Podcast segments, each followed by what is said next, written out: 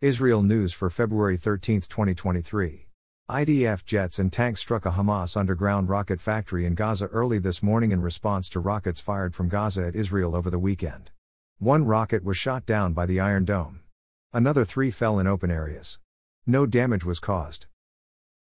The Security Cabinet voted yesterday to legalize 9 illegal outposts in Judea and Samaria.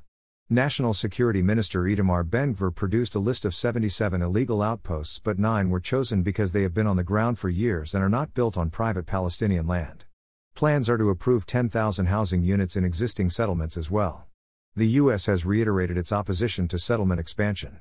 The Security Cabinet also decided to increase Jerusalem police anti-terror operations in the capital. Prime Minister Netanyahu said the police would pinpoint specific targets and that there would be no action taken that would constitute collective punishment on the Palestinian population in the city. Security forces arrested 2 terrorists responsible for killing an IDF soldier 6 months ago. The arrests were made overnight in Nablus. A shootout erupted, in which both terrorists were wounded. 3 other terrorists were also arrested. Over 60,000 people protested outside of the Knesset against the advancement of legislation that would allow the Knesset to pass legislation that override the country's 12 basic laws, like the U.S. Constitution, unless the Supreme Court unanimously voted against the legislation. The new legislation would also allow the government to play a significant role in selecting the judges. Israel's President Herzog called for the government, opposition and judges to meet at his residence to work out a compromise agreement. The death toll in Friday afternoon's terror attack at a bus stop in Jerusalem rose to 3, including 6- and 8-year-old brothers and a 20-year-old.